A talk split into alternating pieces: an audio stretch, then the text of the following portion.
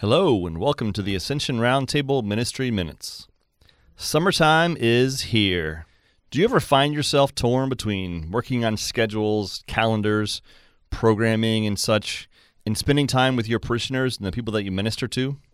Summertime is a special opportunity, unlike other times during the year where there is more structured programming and to run and curriculums to plan.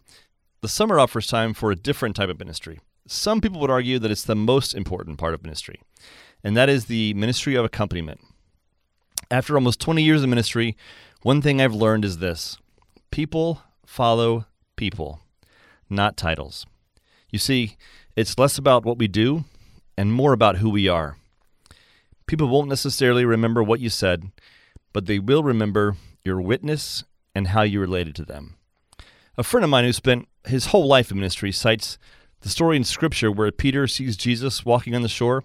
He jumps out of the water, swims to the shore to see him. Once the other apostles catch up to Jesus, Jesus doesn't lay out an agenda for the day. He simply says, Let's get some breakfast. And they share a meal together. All through Scripture, Jesus simply spends time with people. All those great parables and teachings, guess what?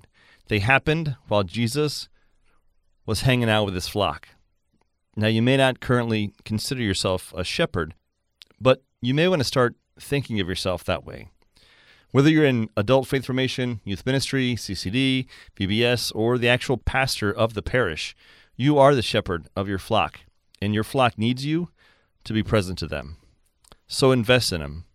Enjoy spending time with them, whether it's at church or not, VBS, mission trips, other things the parish is offering. Invite them to join you for confession, for daily mass, maybe go to adoration and go get a cup of coffee. Whatever you do, get out of the office. Some of your best ministry is going to happen when you're out of the office with your parishioners, your leaders, the people that you minister to. Invite them over for a barbecue, take them golfing, or whatever it is that you do, do it with them. Just waste time with them and be present with them. And allow God time to transform your life and theirs. Have a blessed week. See you next time.